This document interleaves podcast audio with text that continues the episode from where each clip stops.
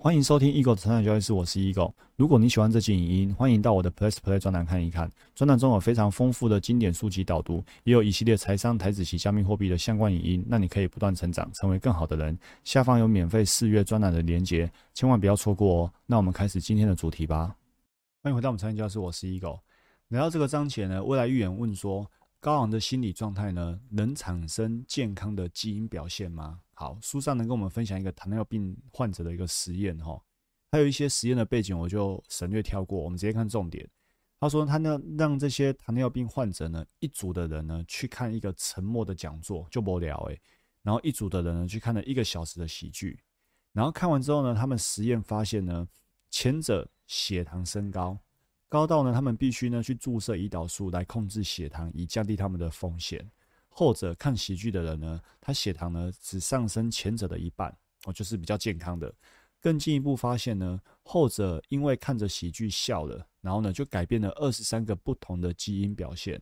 所以呢，他们得到结论就是说，高昂的心理状态呢，明显会触动大脑来发送新的信号到细胞，进而呢启动了基因的变异。换句话说呢，有一些不一样的情绪呢，就可以带动你整个身体结构的一个改变。哦，情绪呢可以开启一些基因序列，并且关闭其他。一个情绪呢就可以耗定身体来改变内在化学的反应，来改变基因的表现。所以呢，有些人呢极度紧张之下呢一夜白了发。当然，我有特别查一下哈，这个一夜白了发，并不是说本来黑发变成白发，已经长出来的头发是不会改变的。但是呢。刚从头皮里面冒出来的是有可能就是出来的头发都变成白的，哈，因为呢基因表现被改变了。换句话说呢，他的公司这样，就是说情绪会带来一些化学变化，然后进而影响基因序列，于是呢终端的结果呢就会得到改变。OK，所以说当我们用内心来预言某个事件，并且呢体验那件事件呢无数次，就会在该事件正式发生之前就产生自身其间的情绪。然后这个情绪呢，就很可能从基因上呢来改变我们的身体，所以你看到环环相扣哦。因为你心中预言，然后去体验，你就会产生那样的情绪，情绪出来的基因就会改变，然后呢，你的生理状态呢就会改变。你可以从量子场，哦，这个量子场呢，我们之前在一开始这本书的时候分享过，量子场它的发生是蕴含着无限几率、无限潜能的，但是呢。我们观测者效应，一旦我们意念之所在，它就会从无限几率、无限潜能变成单一几率，发生单一事件。所以呢，你可以从量子场里面呢选择其中一个潜能，并在实际体验到这个事件之前，先在情感上先接受这一个未来事件。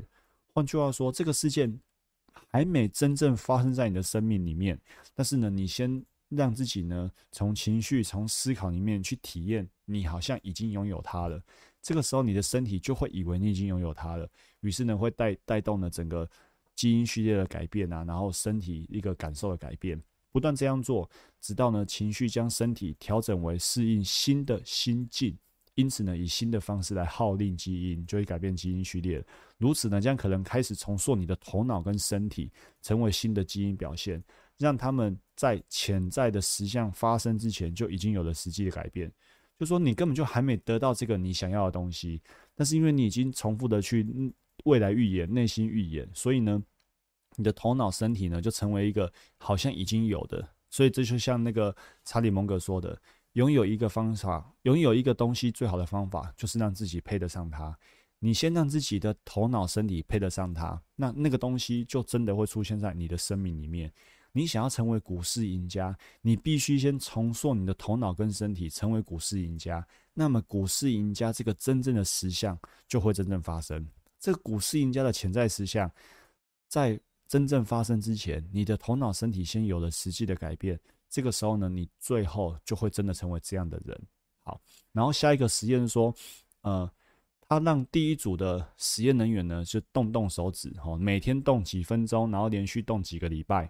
然后第二组实验人员呢，是在内心也是一样，但是他不是真的动哦，在内心去动手指哦，一样的每天动几分钟，连续动几个礼拜。然后呢，第三组实验呢，就是什么都没有做，好，这就是一个动动手指的实验。结果实验发现，一段时间之后呢，第一组哦，就是呢真的有去动手指的人，他们的肌肉比什么都没有做的人多了百分之三十的肌肉力量。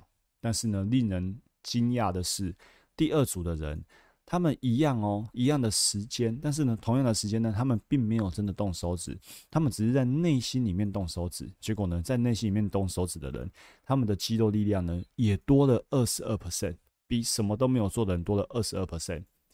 好，然后呢，他们同样的实验呢，也做了二头肌实验，结果呢，也是一样的实验结果。好，这里呢，我跟大家做一个回馈，有一本书叫《学习的王道》。这本书讲的是一个西洋棋的冠军，冠军他如何去学太极拳。然后呢，他是欧洲人哦，然后学太极拳。然后呢，诶，欧洲人还美国人。然后学完太极拳之后，来台湾比太极拳的一个世界杯。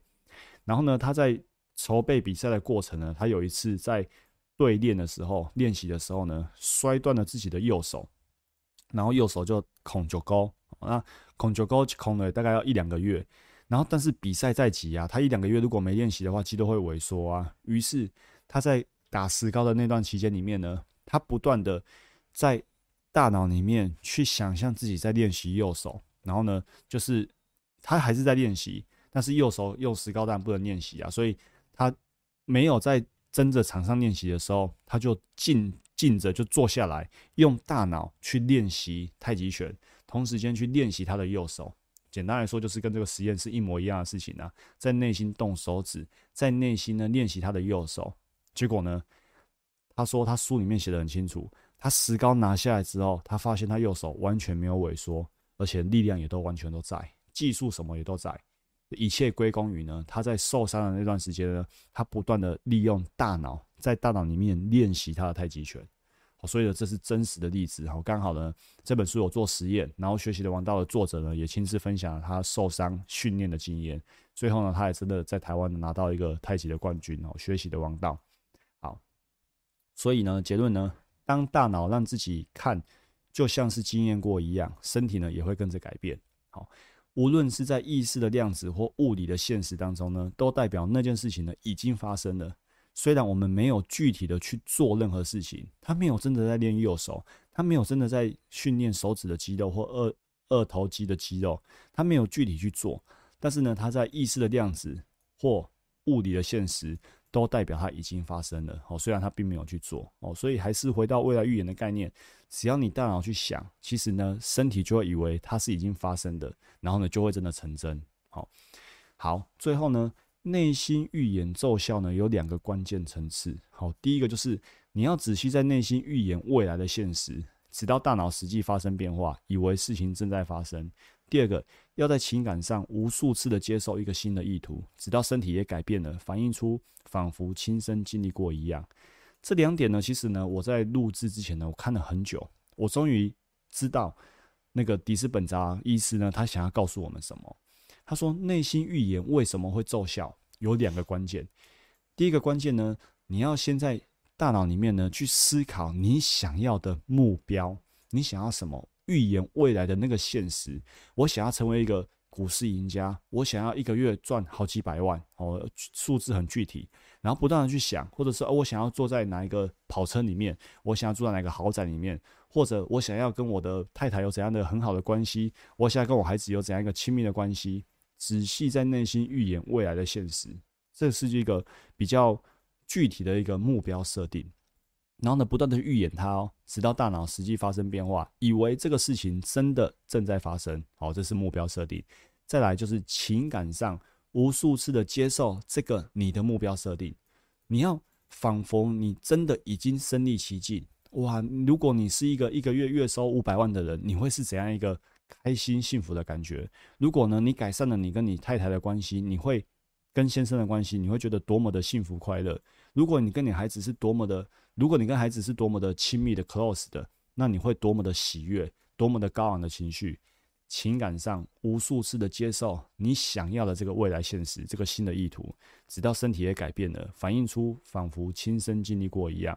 所以这两大点呢是关键。第一个，你要有明确的目标设定，并且呢不断的内心预言。第二个，在情感上，你要仿佛你已经拥有了这个未来的这个目标设定，仿佛已经拥有了。然后呢，情感上呢无数次接受，并且有刚昂的情绪，仿佛你亲身经历过一样。当你这样做，那么这件事情它将会以出乎你意料的方式报道，使你呢毫不怀疑的相信，它绝对来自于你跟一个更伟大的意识之间的联系，它终究会出现在你的生命里面。好，这就自己说的内容。那下一集呢，我们就进入到第四章，摆脱过去，活在一个不可预期的未来。祝大家不断成长，成为更好的人。我们下一集影见，拜拜。如果你喜欢这期影音，欢迎订阅与分享我的 podcast。那我们不断成长，成为更好的人。我们下一集见，拜拜。